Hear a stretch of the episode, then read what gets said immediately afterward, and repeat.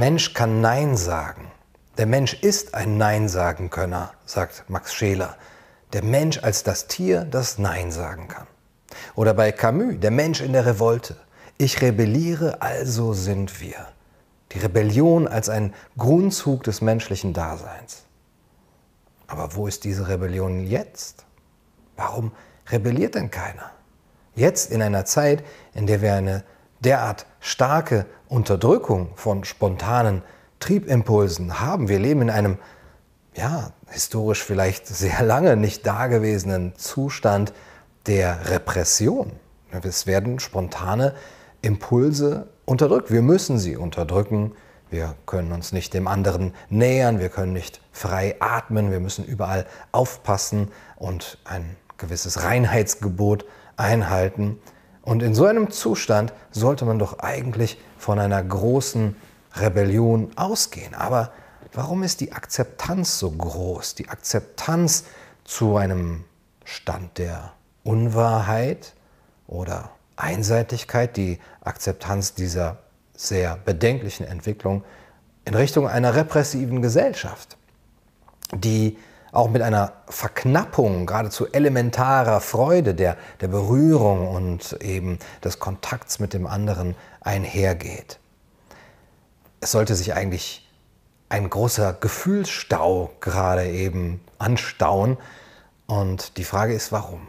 Es gibt äh, von Erich Fromm die Theorie und von Freud des autoritären Charakters. Und Fromm hat es so gefasst, dass der Mensch, äh, dieser autoritäre Charakter, gleichzeitig sadistisch und masochistisch ist. Der sadistisch-masochistische Charakter nach Fromm.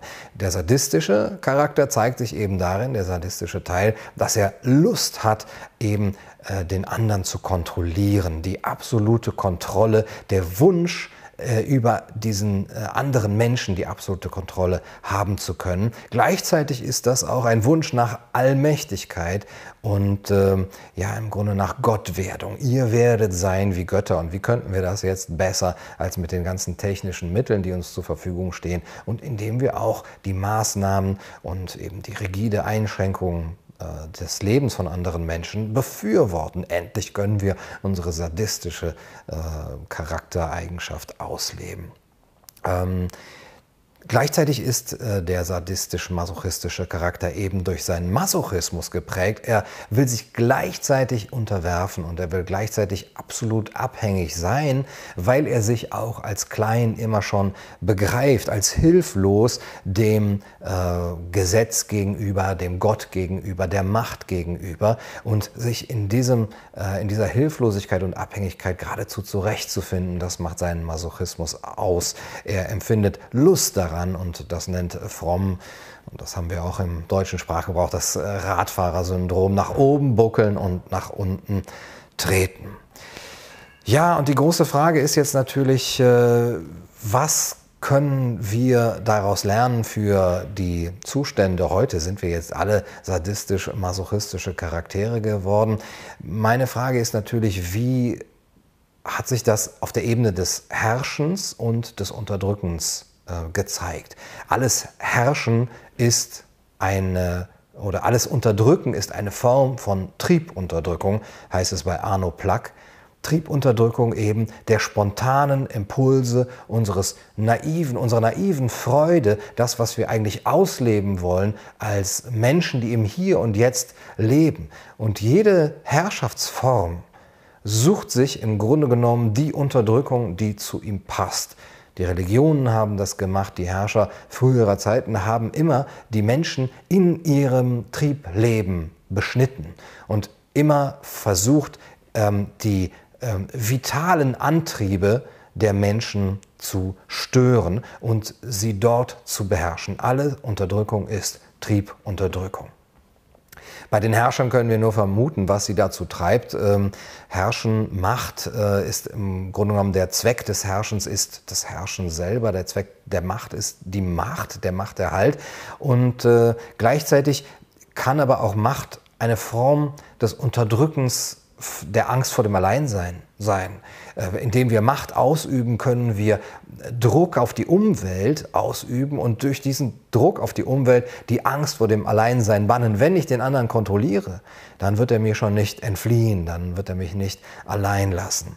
Und die Macht kann gleichzeitig eben auch sich selber den Vorteil eines Lebensgenusses zusprechen, den sie anderen verwehrt, den sich andere nicht leisten können. Wir sehen ja manchmal Politiker oder die da oben, die sich eben nicht an die Regeln halten, die sie eben dem Volk auferlegen. Und gleichzeitig empfinden wir aber einen moralischen Druck. Die Macht arbeitet eben auch moralisch. Du sollst nicht. Und wenn du dich den Maßnahmen widersetzt, dann bist du unsolidarisch, rücksichtslos, egoistisch. Das heißt, dieser moralische Druck, der muss von uns auch irgendwie gelöst werden. Wir müssen uns von diesem moralischen Druck lösen. Und einige lösen sich von dem moralischen Druck von oben, indem sie unter ihm hinwegkriechen. Und äh, so kann man sich so sittlich wie möglich aufführen und sich eben so affirmativ den Maßnahmen gegenüberstellen, um dem moralischen Druck eben auch standhalten zu können. Freiheit durch eine absolute Unterwerfung, eben durch den Verzicht auf die Befriedigung spontaner Triebimpulse und sogar noch stolz darauf zu sein, weil man hier eben die höchste Sittlichkeit erfüllt. Ja, aber im Grunde genommen zeigt sich ja im Jahre zweitausendzwanzig in unseren Umgangsweisen miteinander durchaus so etwas wie eine repressive Gesellschaft. Ja, wir erleben überall diese Triebrepression, die Unterdrückung, in einer Formierung des Menschen zum Homo hygienicus, in einem Hygienismus, wie der Kölner Philosoph Matthias Borchert das genannt hat, auch in einem, einem Reinheitsideal, wo wir gar nicht mehr den Unterschied zwischen Sauberkeit und Reinheit mehr kennen. Früher war das Keuschheit, es gab diese Keuschheitstabus, es gab Essvorschriften wie in den Religionen eben. Und äh, das haben wir jetzt eben abgelöst durch dieses Reinheitsideal.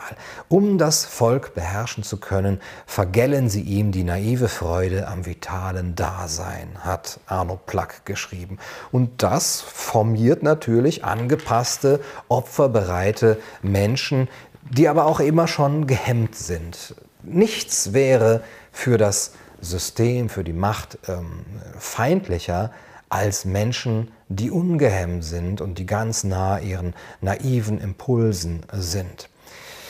Ja, der Zweck des Herrschens ist eben das Herrschen selber, aber das darf nicht gesagt werden. Das muss natürlich vor allem vor den Untergebenen, aber auch vor sich selbst verschleiert werden. Und verschleiert wird das vor den Unterworfenen, indem man von ihnen Triebverzicht und Gehorsam fordert, aber gleichzeitig für diesen Triebverzicht und den Gehorsam etwas verspricht für die Zukunft. Ich verspreche für eine ungewisse Zukunft, dass ihr dann euren Lohn bekommen werdet, wenn ihr jetzt eben eure Triebe im Zaum haltet, wenn ihr euch unterwerft.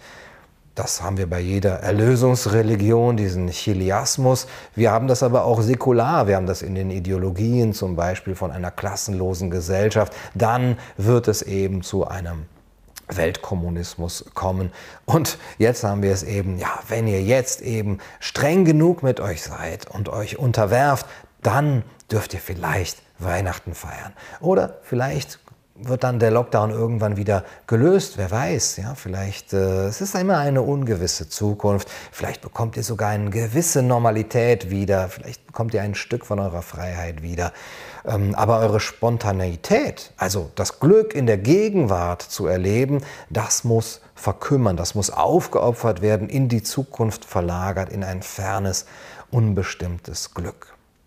Und das ist auch meines Erachtens der Sinn der Strafen. Wir erleben ja jetzt geradezu auch eben in diesem Gesundheitsregime ein immer härter werdendes Strafregister, nicht nur von den, den, den, dem Geld, was wir den, den Bußen, die tatsächlich bezahlt werden müssen, auch die ähm, Ausdehnung dessen, was alles bestraft wird, und auch der Auge des wachsamen, das Auge des wachsamen Nachbarn, der dann eben gerne bestraft. Ja, Bestrafung heißt natürlich auch ganz eindeutige, explizite Unterdrückung von Triebimpulsen.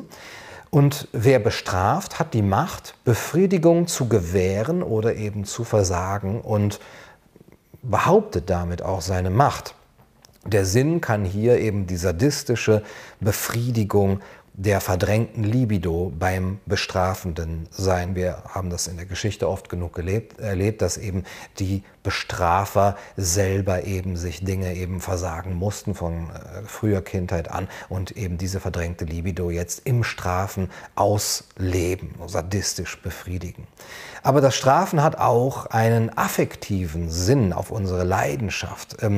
Der Anständige, also der sich eben fügt, der hält das natürlich nur aus, diese ganze Triebunterdrückung, wenn er gleichzeitig sieht, dass all denjenigen, die sich nicht daran halten, die die Masken verweigern oder die sich umarmen, die sich treffen, die feiern, die ein spontanes äh, Triebleben ausleben, dass denen übel geschieht. Das kann man nur so aushalten, wenn man gleichzeitig sieht, dass den anderen Strafe, also Gerechtigkeit, zukommt, dass, den anderen, dass die anderen mit Übel bedroht werden. Sonst wäre die Frustration viel zu groß, die bricht sich eben darin dann ihre Bahn. Das heißt, die Strafe an sich verschafft dem Anständigen die Gelegenheit, seine eigene Rechtschaffenheit auszuleben und darin auf eine quasi